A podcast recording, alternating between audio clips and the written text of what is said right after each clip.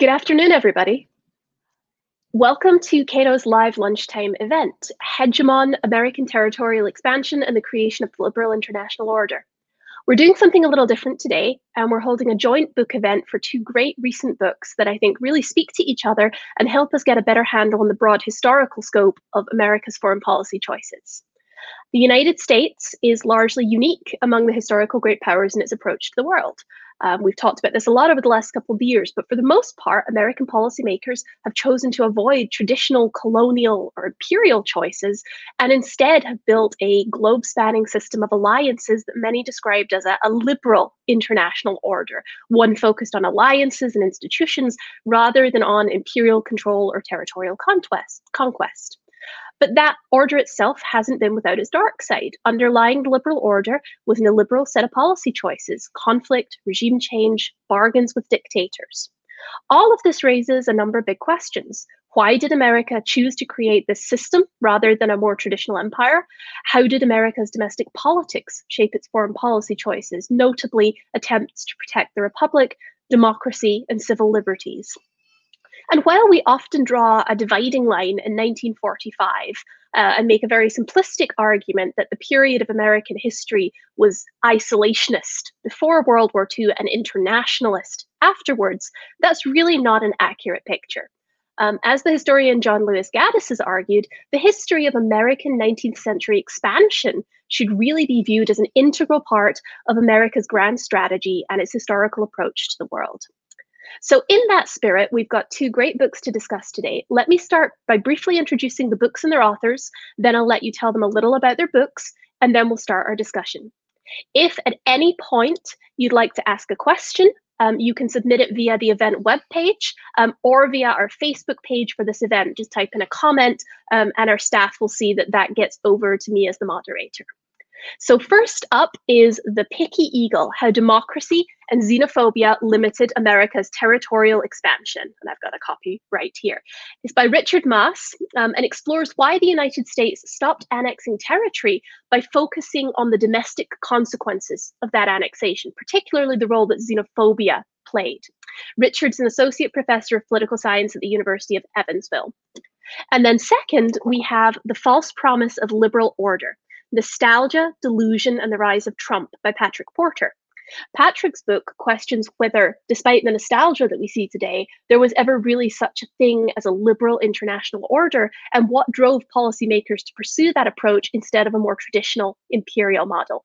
Patrick is the chair in international security and strategy at the University of Birmingham. So, gentlemen, thanks so much for being here today.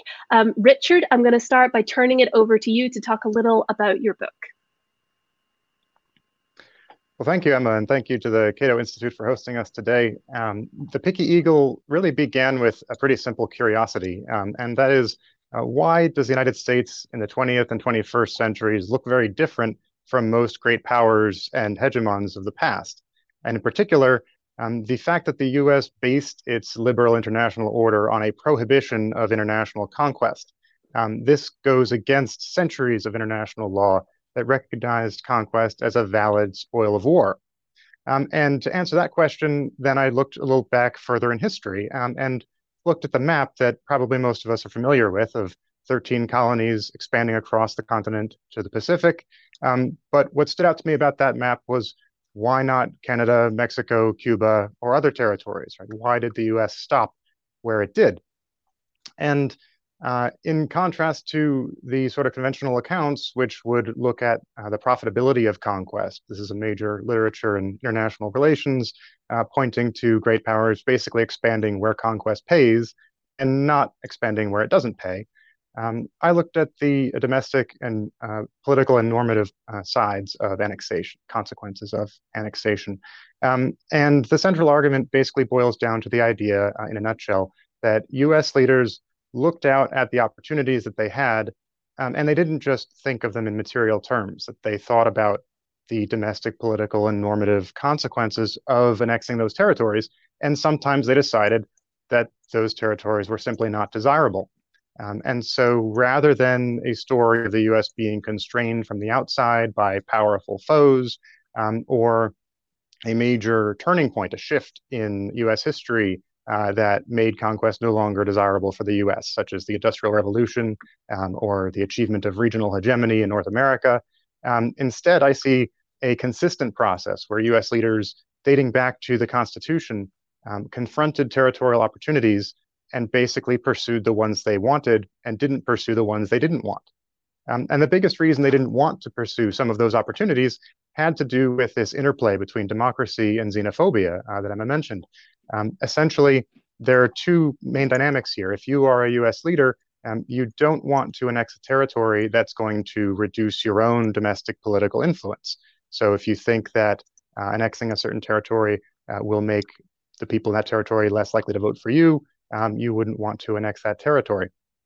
On the flip side, uh, you also wouldn't want to annex a territory that would make your country worse in your own eyes. Leaders have normative visions for their state. They want to make it closer to some sort of ideal that they hold.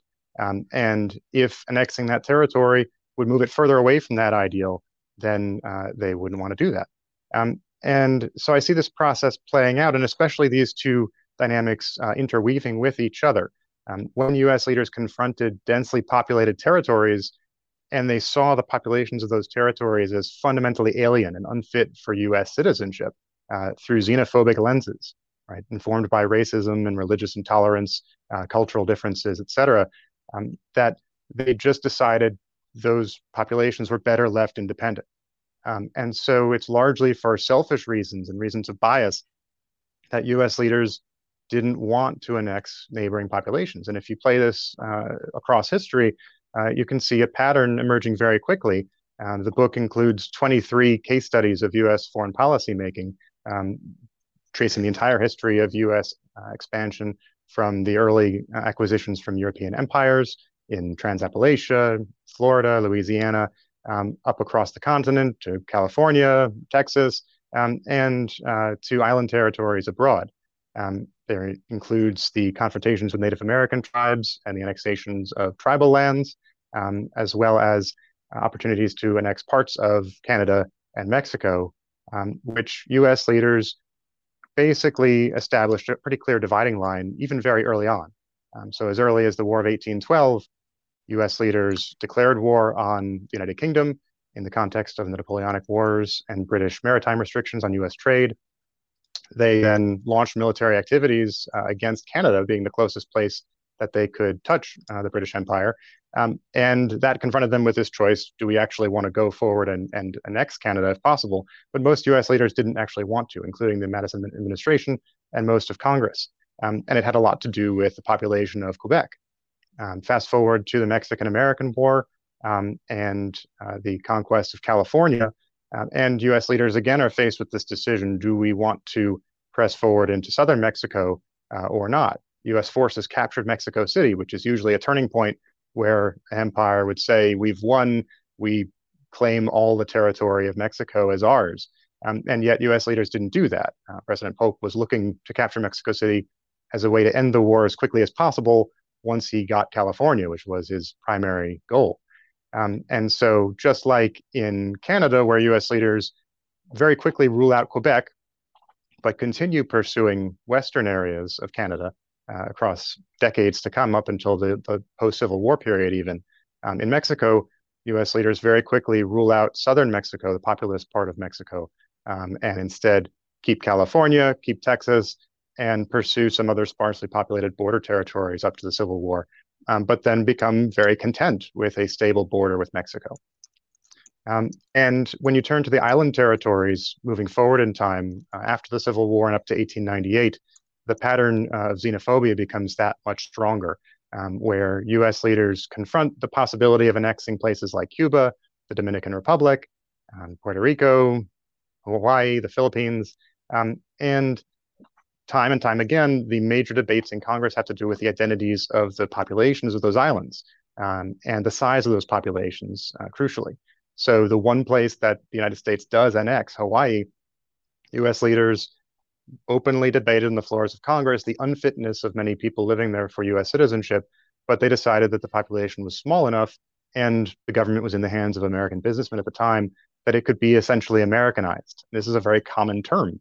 Uh, US leaders weighed the Americanization possibilities of uh, different territories as they were considering annexing them or not. Um, in contrast, in Cuba, even someone like uh, Vermont Senator Redfield Proctor, who uh, traveled to Cuba, came back and gave one of the most influential speeches, bringing the United States into war against Spain for the purpose of relieving humanitarian suffering and genocide in Cuba uh, under Spanish rule. Um, in that same speech, he uh, said he doesn't favor annexation because there's not enough of an American guiding element there, um, that it would be annexing too many people of foreign uh, tongue and training, were his words. Um, and so we can see these are these are not radical views. These were the conventional consensus views across majorities in Congress and, and beyond at the time. Um, and this bias towards people seen as alien, this perception of them as unfit for US citizenship, um, fundamentally shaped US views of the desirability of other territories. So across time, then, US leaders, time after time, confront an opportunity to annex a territory, decide yes or no, it is desirable or it's not, largely based on how sparse or densely populated it was and the character of that population. Um, and by the end of the uh, 19th century, US leaders essentially look out at the world and say, we don't have any desirable targets left. They had decades prior ended their interest in Canada, in uh, Mexico. In 1898, they were faced with uh, the ultimate decision on Cuba, uh, as well as Puerto Rico, Guam, the Philippines, and uh, pursued an imperial regime in those territories rather than annexing them and putting them on a path to statehood, uh, precisely for this reason. Um, and then the imperial experience in the Philippines, especially, uh, shapes U.S. views moving forward about uh, the prospects for long-term imperialism abroad. Um, and all of that, moving into the 20th century, contributes profoundly to a foundation for people like President Woodrow Wilson, um, who steps forward onto the international stage and says the U.S. is no longer interested in conquest, um, and in fact, nobody should be. Conquest should be an illegitimate practice. We should outlaw it under international law, um, and in fact, we should base the entire international system around the uh, the prohibition of conquest and equal sovereignty and self-determination for peoples around the world. Um, so getting back to the foundations of this liberal international order, um, what this history shows uh, in one you know, very prominent way is that um, the one of the central foundations of that order, uh, the prohibition of conquest, is not based on liberal ideals. It's not based on U.S. leaders fundamentally respecting the sovereignty of other states um, or projecting their own liberal norms internationally. Um, instead, it was based on something very selfish and very biased uh, in that was pro- that was uh, pervasive throughout U.S. Uh, society and leadership uh, across the 1800s.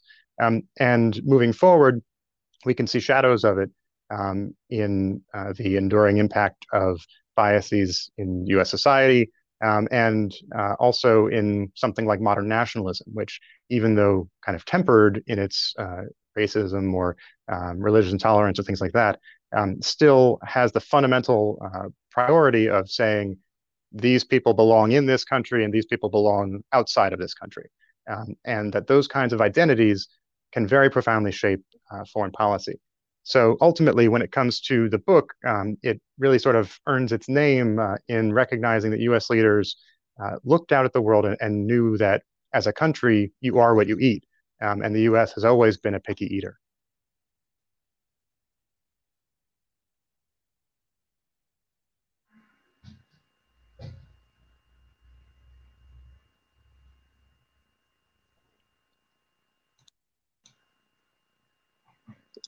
Excuse me, I forgot to unmute myself. Um, so I've been sitting talking to myself. Patrick, I was going to say your book starts about 100 years later, but has a fair number of similar themes. So perhaps you could just talk a little about your book um, and uh, what you'd like us to take from it. Well, thank you so much, and thank you, Emma. Uh, thank you to Cato, and thank you, Richard. And it's it's a real real pleasure to be speaking with you. I'm speaking to you from Oxford in the UK, where we're busily inventing a vaccine uh, so you're welcome. Uh, so I want to talk about um, one thing that connects our two books, and that is this title of hegemony, this notion of hegemony, and the quite complicated relationship between territory and rule, which is what Richard so so brilliantly explores in his book. Uh, so my book is is an attack on the idea of liberal order, liberal international order. Uh, it's not primarily a complaint about American foreign policy. It's more an observation or an argument about the tragic ways of international life itself. And in a nutshell, I say that liberal order is a is a contradiction in terms. That ordering, creating hierarchies on your terms abroad, is is rough work. It's brutal and involves illiberal compromises because the world is an illiberal place. But one thing that I, in particular, want to talk about is the idea that America's uh, international primacy was unique because it was non-imperial. This, this is this one of the one of the claims that's made uh, by some admirers uh, of American foreign policy is that America did not have an empire; it had hegemony or leadership, that is non-imperial rule. This is actually a, an older idea that you can we can trace back at least to George Grote, the British liberal historian of the 19th century, who drew a sharp distinction from Thucydides between hegemony, the kind of consensual rule over a coalition or an alliance, and uh, arche, much more kind of dominative power. But in fact, you can, looking at those texts, you see that these things are much more interchangeable and much more on a continuum. And I, well, as Richard was talking, I was thinking about an incident that happened earlier this year, uh, where uh, the Iraqi parliament passed a resolution requesting that the US leave its country, including its garrisons, its forces. And the US State Department issued a response saying that uh, America is a force for good in the Middle East.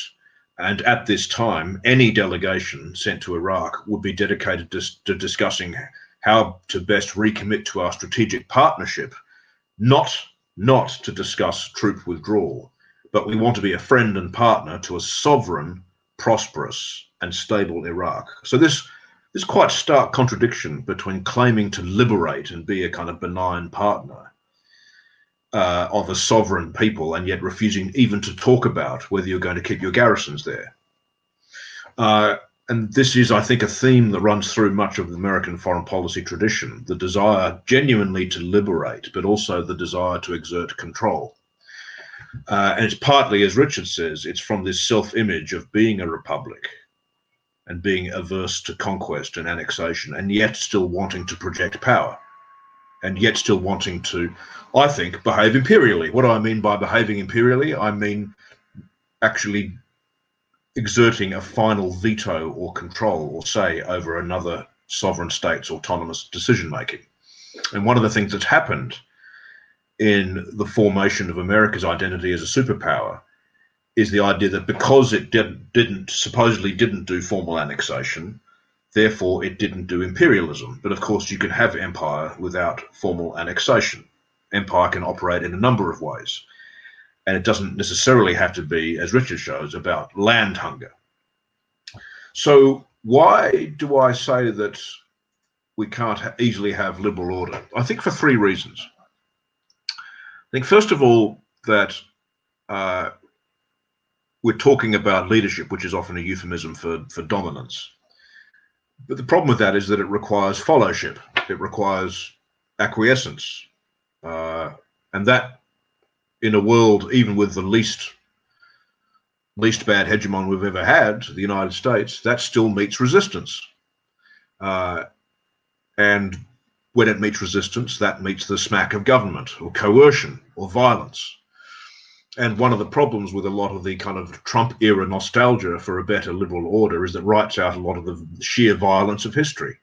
The violence of South America, the violence across the great bloodlands of the Cold War from Southeast Asia onwards into the Middle East, but also the coercion that happened in the so called heartlands of the liberal order in Western Europe, uh, alliances with illiberal allies uh, or um, threats of abandonment, uh, or the tariff threats in East Asia, uh, which evolved often as a lot of uh, martial states, uh, protectionist states under martial law. So that's one problem that actually a lot of history is still power struggle and resistance and suppressing resistance. The second problem is one of rules and regularity. You often hear the phrase rules based liberal international order.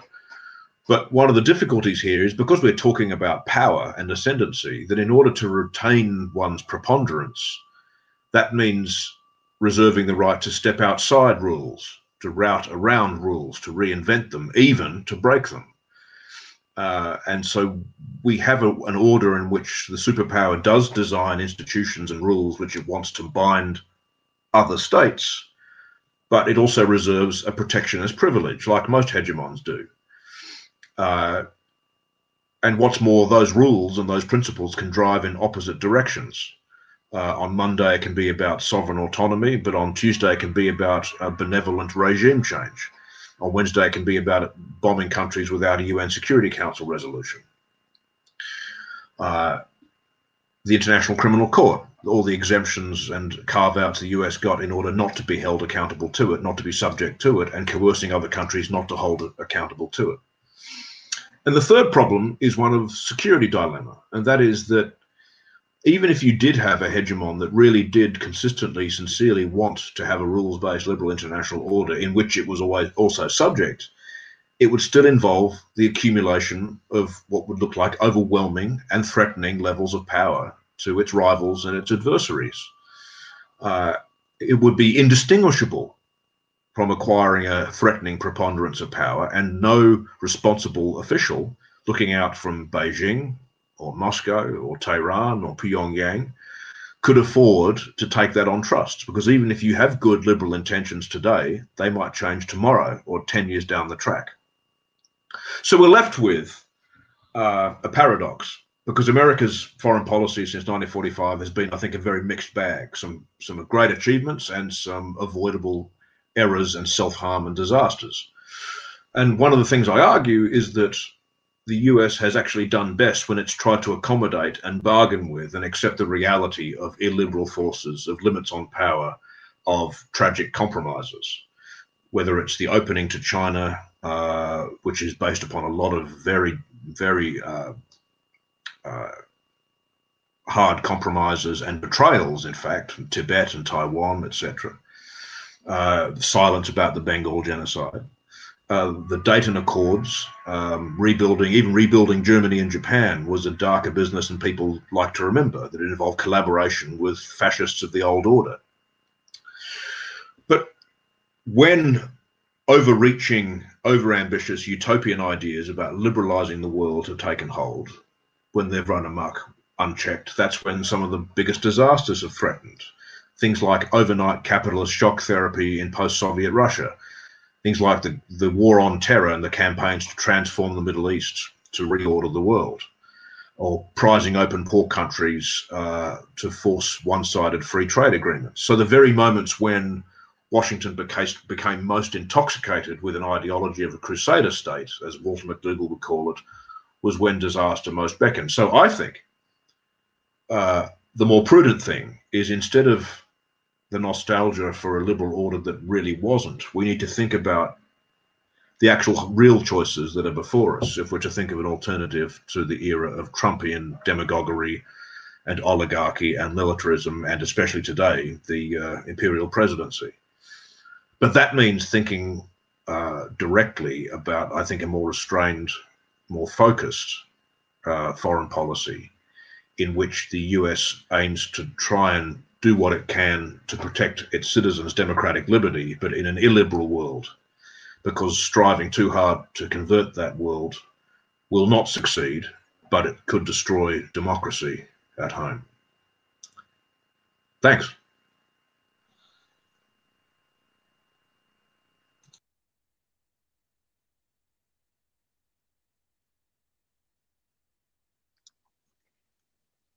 On that cheery note, thank you, Patrick. Um, so two very uh, similar books in many ways, but covering very different time periods. Um, so I'm going to take my moderator's privilege here and throw out a couple of general questions for both of you. Um, but I do want to remind our listeners that if you want to ask the speakers questions, um, please do put them in on the event webpage. Uh, please put them in on Facebook, um, and I will um, start throwing those out to our speakers in just a few minutes. Um, but first, I mean, it seems to me that from from both of your sort of overviews of your books, um, there's a strong element of myth making in both cases. Um, you know, American um, policy makers, um, you know, trying to build the idea of what kind of state they wanted to to sort of portray themselves as having in the 19th century. American policymakers trying to portray themselves as um, building a certain kind of liberal order in the aftermath of, of, World War II. And I guess I was wondering if uh, one or both of you could talk a little about the extent to which you think that was a purposeful uh, choice on the part of policymakers, as opposed to just something that happened naturally. Sure. Well, um, certainly going back through the 1800s uh, and all the history in uh, my book, US leaders took a very purposeful approach to building the kind of country that they wanted. Um, and as uh, anyone who's familiar with the history of civil rights or women's suffrage or any number of other topics would know, um, that wasn't always a republic for everyone. Um, it was a republic for a certain subset of people living in the United States. Um, and that uh, carries through uh, the history very overtly. When you look at the debates over the potential annexations of all Mexico, uh, say, the in Congress, even the proponents, the people who are advocating, yes, you know, we've beaten the Mexican army, we should annex all of Mexico. Um, they weren't saying we should w- uh, welcome the Mexican population with open arms. We should um, spread democracy by adding 7 million more people to our uh, body of citizenry. Um, instead, what the, the advocates were saying was that they were more optimistic about the chances of Americanizing uh, the, Mer- the, Mexican population. Um, the advocates of all Mexico were the ones who thought that, uh, in their words, like the Native American tribes, the uh, Mexican population would essentially die out. They could be driven off, or um, basically that they portrayed uh, something on the order of a genocide in Mexico as being practicable. Um, that was a minority of members of Congress, and the majority overruled them, basically saying, no, Mexico's population is too large and uh, better left without uh, outside of the United States. Um, and the same thing in 1898 when it comes to debates over Cuba uh, or the Philippines. Um, the the majority in Congress very overtly uh, are discussing how well, obviously, nobody wants to annex those territories. Everyone agrees that um, that those populations do not belong in the United States. Um, and so they very overtly and, and clearly, openly, this was you know public debates in Congress. Um, they were saying we have a certain vision for the United States, and those people are not it. Um, and uh, you know, it, it, stands out in all sorts of ways uh, in the quotes in the book. Um, but one thing that I found that I thought was notable was in the Cuba debates in 1898, um, no fewer than 30 senators uh, vocalized their opposition to annexation. Um, and uh, the ones who gave a reason why all said things along those lines.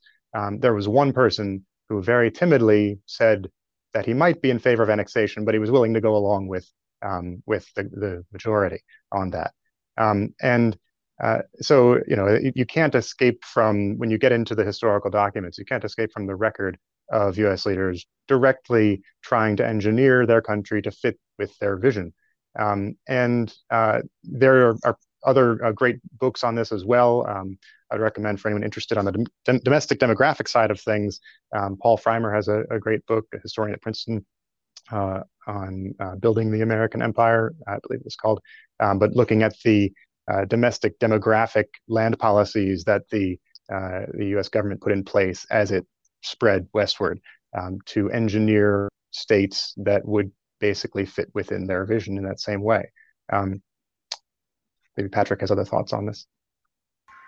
Yeah, Patrick, would you like to address that question? So myth making, yes. Uh, yeah. So I mean, one really one continuation from that, I think, is the myth making of the present and or the recent past, and myth making in the era of Trump and proponents of what you might call liberal internationalism or or American primacy in the world, but particularly um, ambitious versions of that, right, where it's America's mission to go out and convert the world to democratic capitalism, etc. Uh, I think are laboring under what is actually quite an unrealistically difficult standard for any superpower to set itself. America, America's rise to power was peculiar in many ways. Um, in particular, it managed to become a superpower precipitately after after years of latent power, as its main rivals in Europe were exhausting and destroying themselves. Now, I'm not going to say that was easy or cheap. It wasn't, but it was relatively easy and relatively cheap compared to the rise of most other powers. So it came very quickly at relatively low cost. And then America exerted a kind of dominance that very few powers have ever actually held on most measures right? If you look at the economic scale, if you look at two thirds of the world's gold reserves, the uh, carrier aviation, uh, the world crying out for American patronage, American loans. America used to be the great creditor, not the great debtor. This this le relative level of global preponderance was not only historically unusual, it was also unsustainable. It was going to be impermanent. The world was going to move back at some point to a more multipolar existence, a more normal existence, where there wasn't one single boss, one single leader exercising armed supremacy and economic supremacy over the globe. And yet, as we have moved gradually towards a more multipolar world where wealth and power have become more diffuse and where America can't as easily get its way and can't as easily project power, American patriots are still subjecting themselves to the same standard of relative power that was established in that unusual, atypical moment of, say, late 1940s or again in sort of the mid 1990s. And this is one of the reasons why we, I think we're hearing quite a lot of the rhetoric about a liberal international order is that it is a way of coping with a, a loss of relative position in the world and the idea is that if only if only Americans held on to the vision, they could recapture that level of enlightened global leadership. When in fact, the tectonics are moving in a different way. Where I think America can remain a great power and a great example to the world, but adjusting to what is very distressing, which is a return to normality, if we can call it that. You really know how to end on a high note, Patrick, I have to say. Um, so um, I do want to ask, I guess, one more question, and I think it, probably is directed mostly at Patrick here. Um, I'm struck that a lot of this conversation seems to really play into some of the debates that have been happening in the public space lately about the uh, racist origins of international relations theory. The fact that, um, you know, when uh, international relations was originating as a field, um, you know, around about the time of Woodrow Wilson, a lot of it was actually driven by a desire to talk about, you know, civilizing non-white races, all these things that today we find just very um, unpleasant to even talk about, but they underlie some of the theories that we still use today. And so Richard's book, I think, um, you know, explicitly addresses U.S. Uh, foreign policy choices on that basis. Um, but Patrick, I'm, I'm wondering how much of the choices of, of allies in this sort of liberal international order creation were driven by a similar calculus. Was xenophobia, um, shared democracy, was that a real concern for policymakers? Um, or, put it another way, is it a coincidence that the free world was mostly white during the Cold War?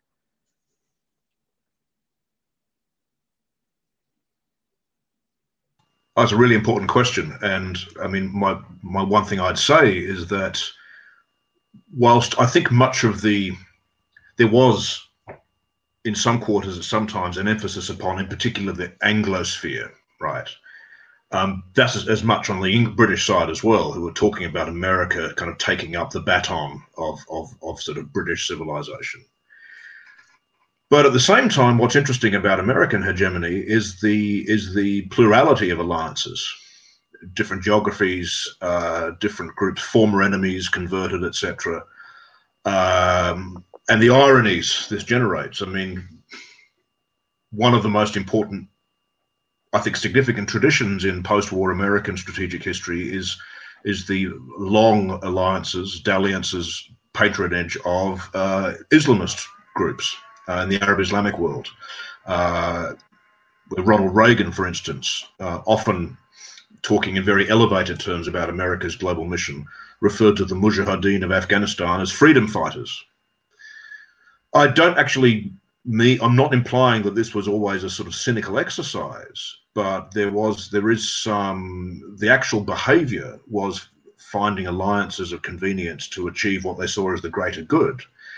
Uh, but which in, in in a way diplomatic practice was much more diverse than some of the rhetoric, if that makes sense.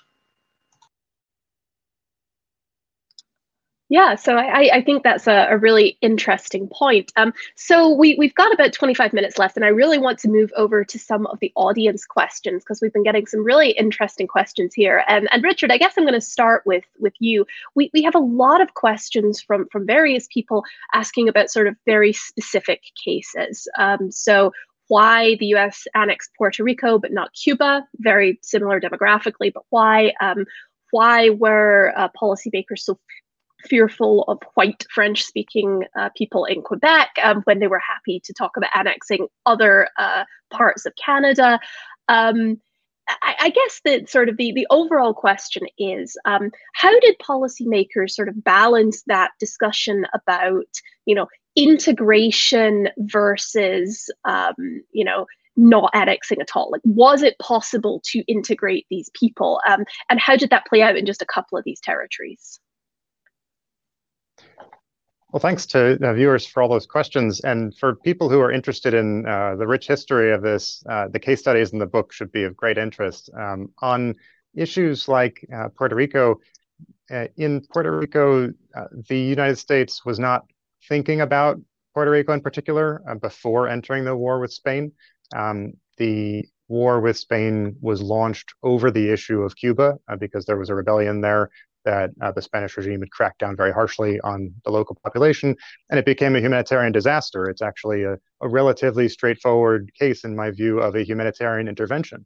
As US leaders said, we can't allow this so close to our borders.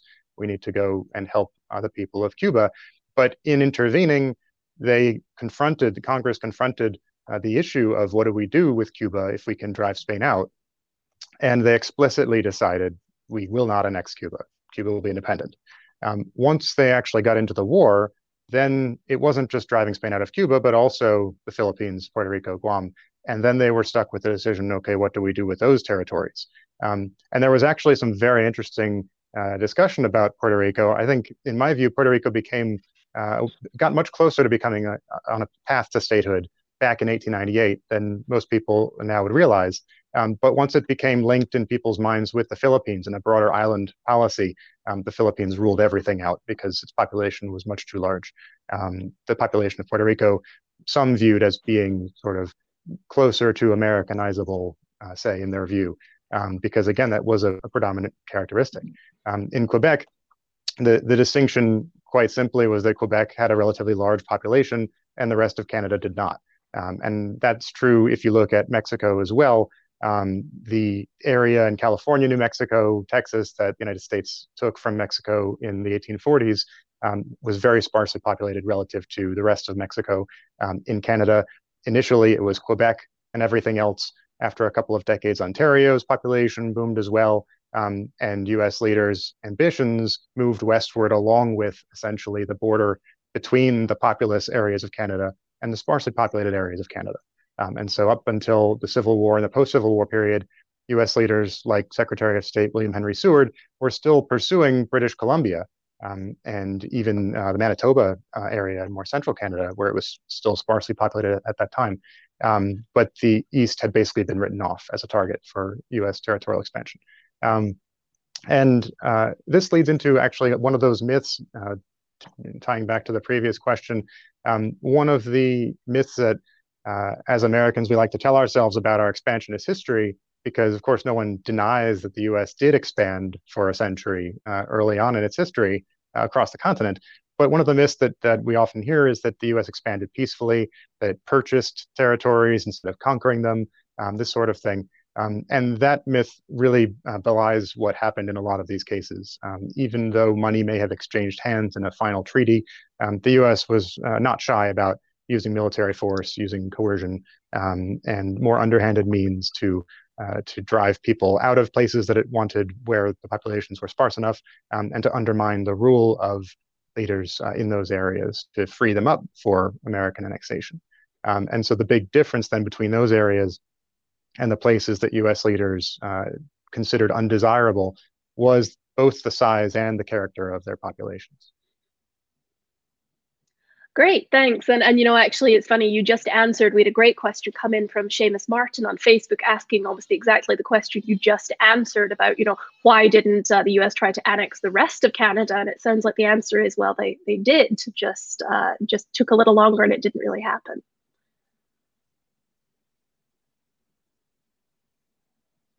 Okay, um, so Patrick, um, I want to uh, throw a different, a slightly different question to you. So we've got a great question here from John Dubrow.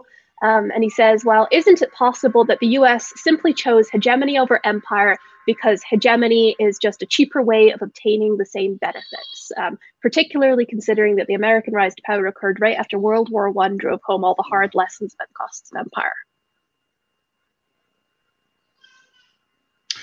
It's a great question. I mean, I, I would say firstly that I see I see hegemony as as um, as not as something separate from empire that uh, there are different modes of empire, uh, some of which are more direct and annexationist than others, but uh, overthrowing regimes at will, um, forcing unequal agreements on subordinate powers, um, vetoing decisions, even things like flying to Baghdad to tell the prime minister that they have to resign because they've lost your favor. These are forms of imperial control as well. Uh, sometimes very benevolently intentioned, but um, they are they do express a kind of empire of, of, an informal of an informal sort. Now you're absolutely right that there is a cost there is a cost equation, and one thing that Richard discusses very well in his book is that in the 20th century, certainly after World War II, or during and after World War II, arguably the costs of directly trying to overrun the country go up uh, nationalist consciousness is a really important part of the international story, right? That that those on the receiving end of bids for empire uh, are more likely to think of themselves as a nation uh, and to have that sense of uh, the imagined community, as, as Benedict Anderson called it. I think as well, what also should be factored in is that is the situation after World War II, which is that a large part of Eastern Europe, in fact, did come under an empire of the Soviet Union, a very brutal one. Uh, but again, that was not formally an empire or formal annexation, as I understand it. It was a union of, of Soviet republics, but firmly under the control of Moscow.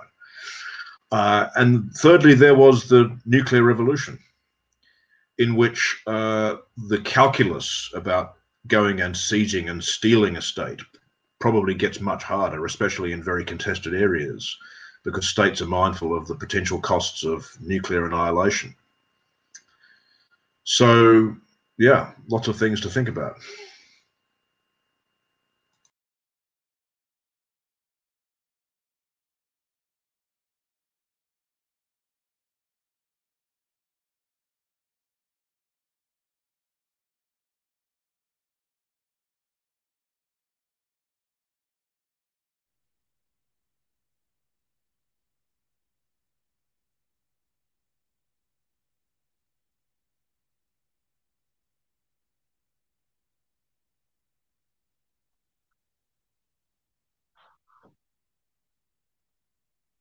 Emma, you're still muted.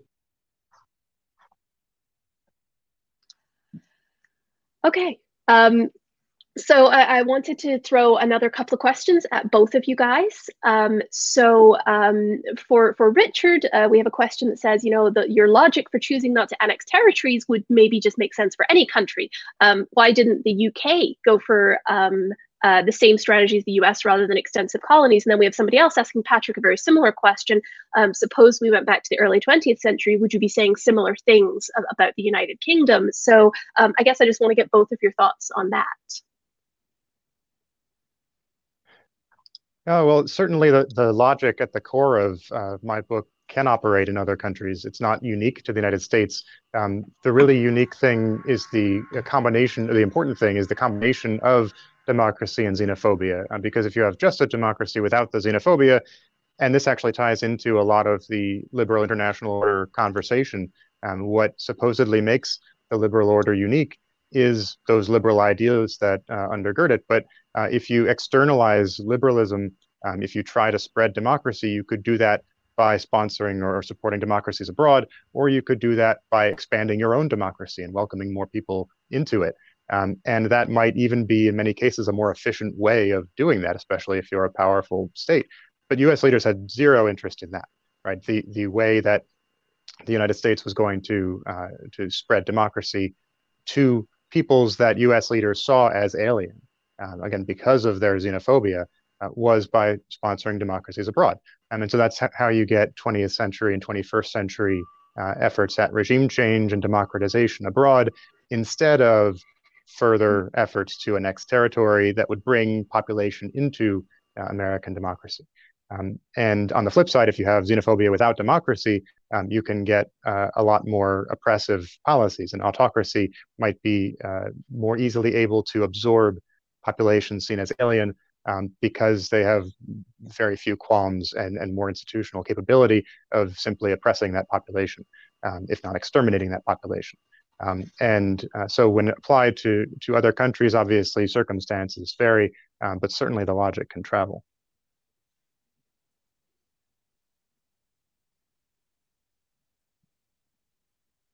Great. Patrick, would you like to weigh in here?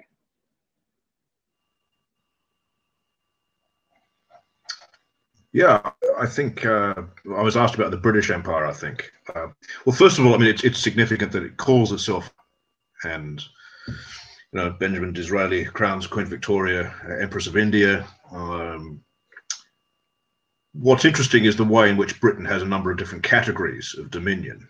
Well, you have dominions, you have territories, you have dependencies, possessions, etc. Uh, in fact, there's an ongoing question, I think, rather an embarrassing one for the liberal order sort of rhetoric about Diego Garcia uh, and an American base there and dispossession of, of, of the original inhabitants, etc. Um, but the American American primacy is created partly by ruthlessly dismantling the British Empire. That part of what happens in World War II, through through and after World War II, is that the US, it, with its distaste for overt colonialism in its own mind and its desire to take over those markets and become the uh, international protector of order, um, actually destroys the sterling bloc, takes over British markets, forces dollar convertibility, uh, makes Britain a kind of financial dependent. Not, not because it's trying to destroy Britain, although the effects are more damaging than it intends, but that it, it is it very consciously putting an end to all that in the way it sees it. Uh, and then, of course, it ends up in a much more complicated relationship with European colonialism, with France and Vietnam, etc. Uh, but much of much of the resentment from parts of uh, pro pro imperial British opinion is that World War II spells the end of all that. Not just because of the exhaustion of fighting World War II, but because the new American hegemony uh, uh dismantles it. Uh, so I think there are. It's not just that there's the British Empire and there's the American one. Is that the the the, the fate of both are intertwined. Yeah, um, and I, you know, I wonder honestly if um, a more interesting comparison. Everyone's been mentioning the UK, but perhaps France would be a more interesting comparison because unlike the UK, which kept its imperial possessions sort of at arm's length, um, France basically tried to incorporate them into to France itself, made them the departments of the, of the homeland rather than keeping them as territories. Patrick. Yes, and uh, uh, it just reminds me, I remember during the very heated stage of the war in Iraq, one pro war advocate was drawing a sharp contrast between America's power abroad and France's, saying, We do not say Iraq Americain, right? That, you know, contrasting it with France's relationship with Algeria and its view of Algeria. But that, of course, then denies the possibility that there are other kinds of, of imperial power. Yeah, and actually, actually, it's funny you should France.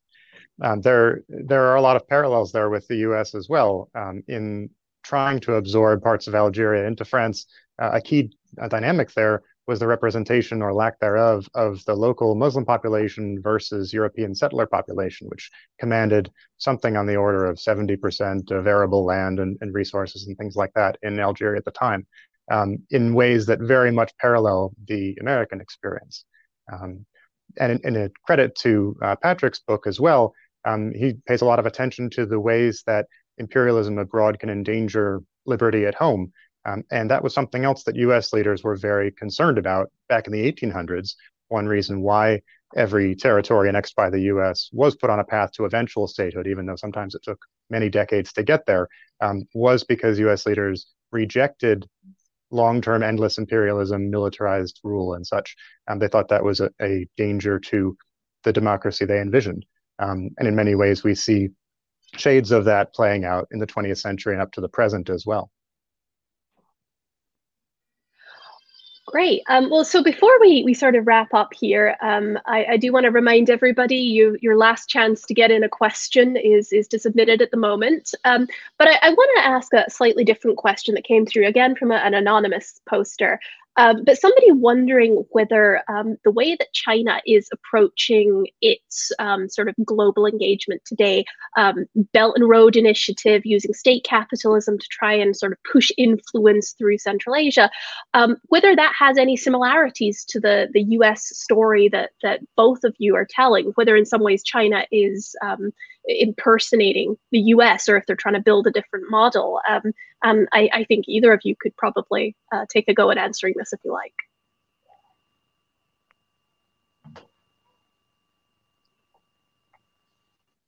Well, certainly one uh, takeaway from the US story is that there are a lot of different ways to go about pursuing hegemony. Uh, that hegemony can take different forms, it can look very different based on the domestic politics and ideologies of the hegemon. Um, and this is uh, something else uh, to the credit of, of Patrick's book, uh, certainly um, in addressing the differences between American hegemony and those that came before it, um, even while recognizing the common strands in hegemony across those uh, times and, and in being a hegemon in, in ordering the international system.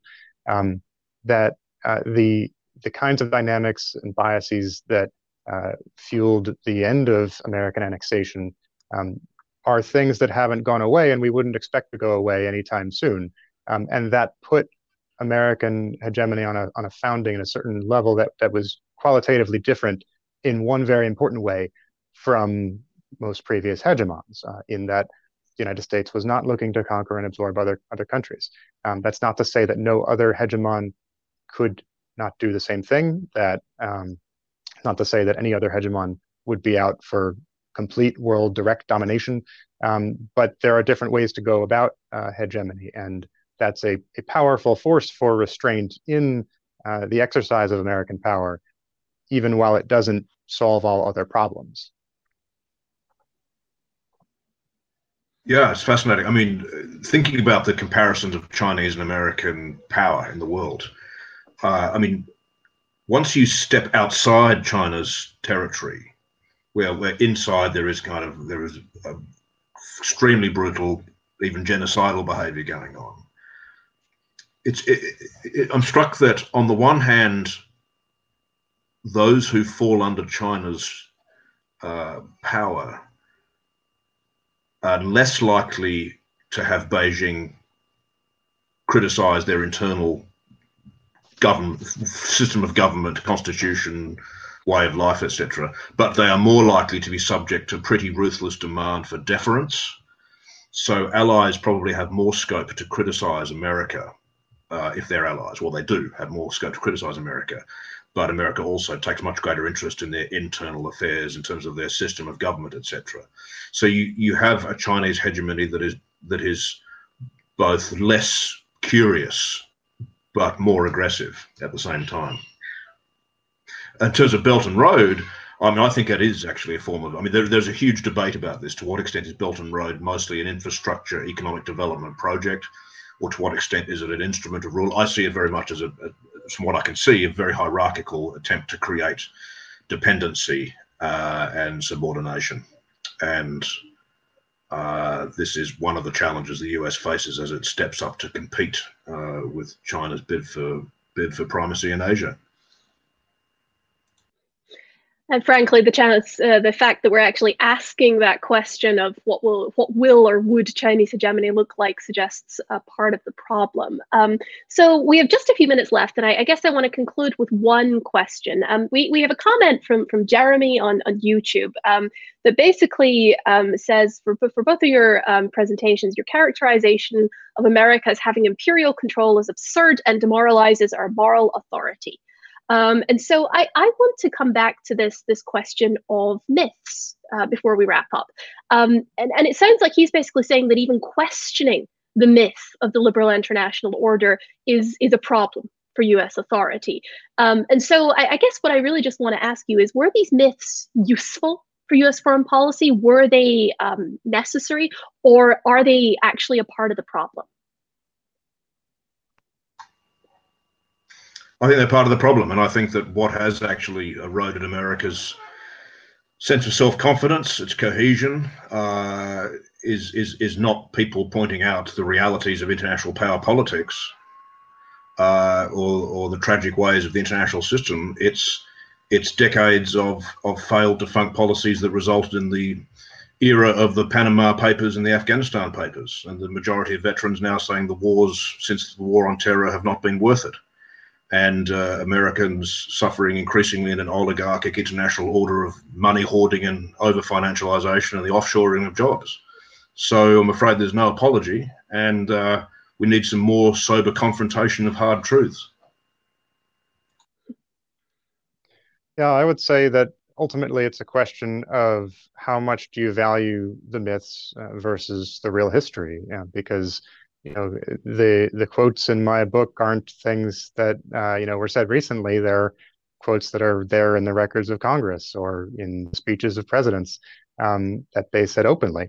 Uh, so if we value myths to such an extent that we want to base our policy now and in the future on an understanding of history that we know is inaccurate i think there's good reason to think that that would be a, a foundation for bad policy um, whereas if we want to do our best for the world moving forward uh, and for the United States moving forward in the world, that we should understand how we got to where we are. And for example, not think that the US refusal to conquer other countries and its efforts to ban conquest internationally in the 20th century were the result of a pure externalization of liberal ideals that set the US apart from other countries in history. Um, that something so foundational to the international system that we're in now um, should be understood for its genuine uh, sources, and that that uh, would help to guide uh, policymakers moving forward. Well, I, I, think that's a great note to, to leave it on. Patrick, you want to add something?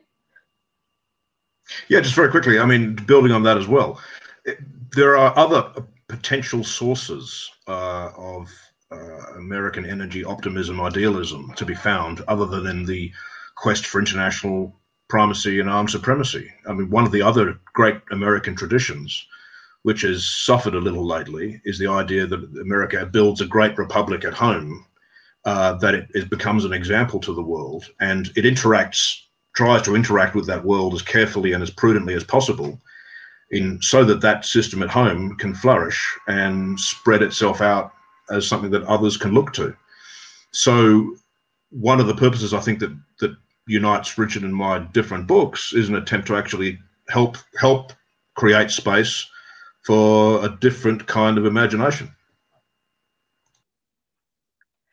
Well, well, great. Um, so that is all we have time for today. Um, but I do highly encourage you all to um, take a look at these two books. They are Patrick's book is The False Promise of Liberal Order, um, and Richard's book is The Picky Eagle. Um, and you can find them both uh, wherever you buy books these days. Um, and I want to thank both our panelists for joining us for what was a really interesting discussion. Um, you can see the uh, feed of this event on the Cato website in the future. Um, and you can feel free to reach out to us or to our panelists if you've got further questions. Uh, everybody, I hope you have a good day.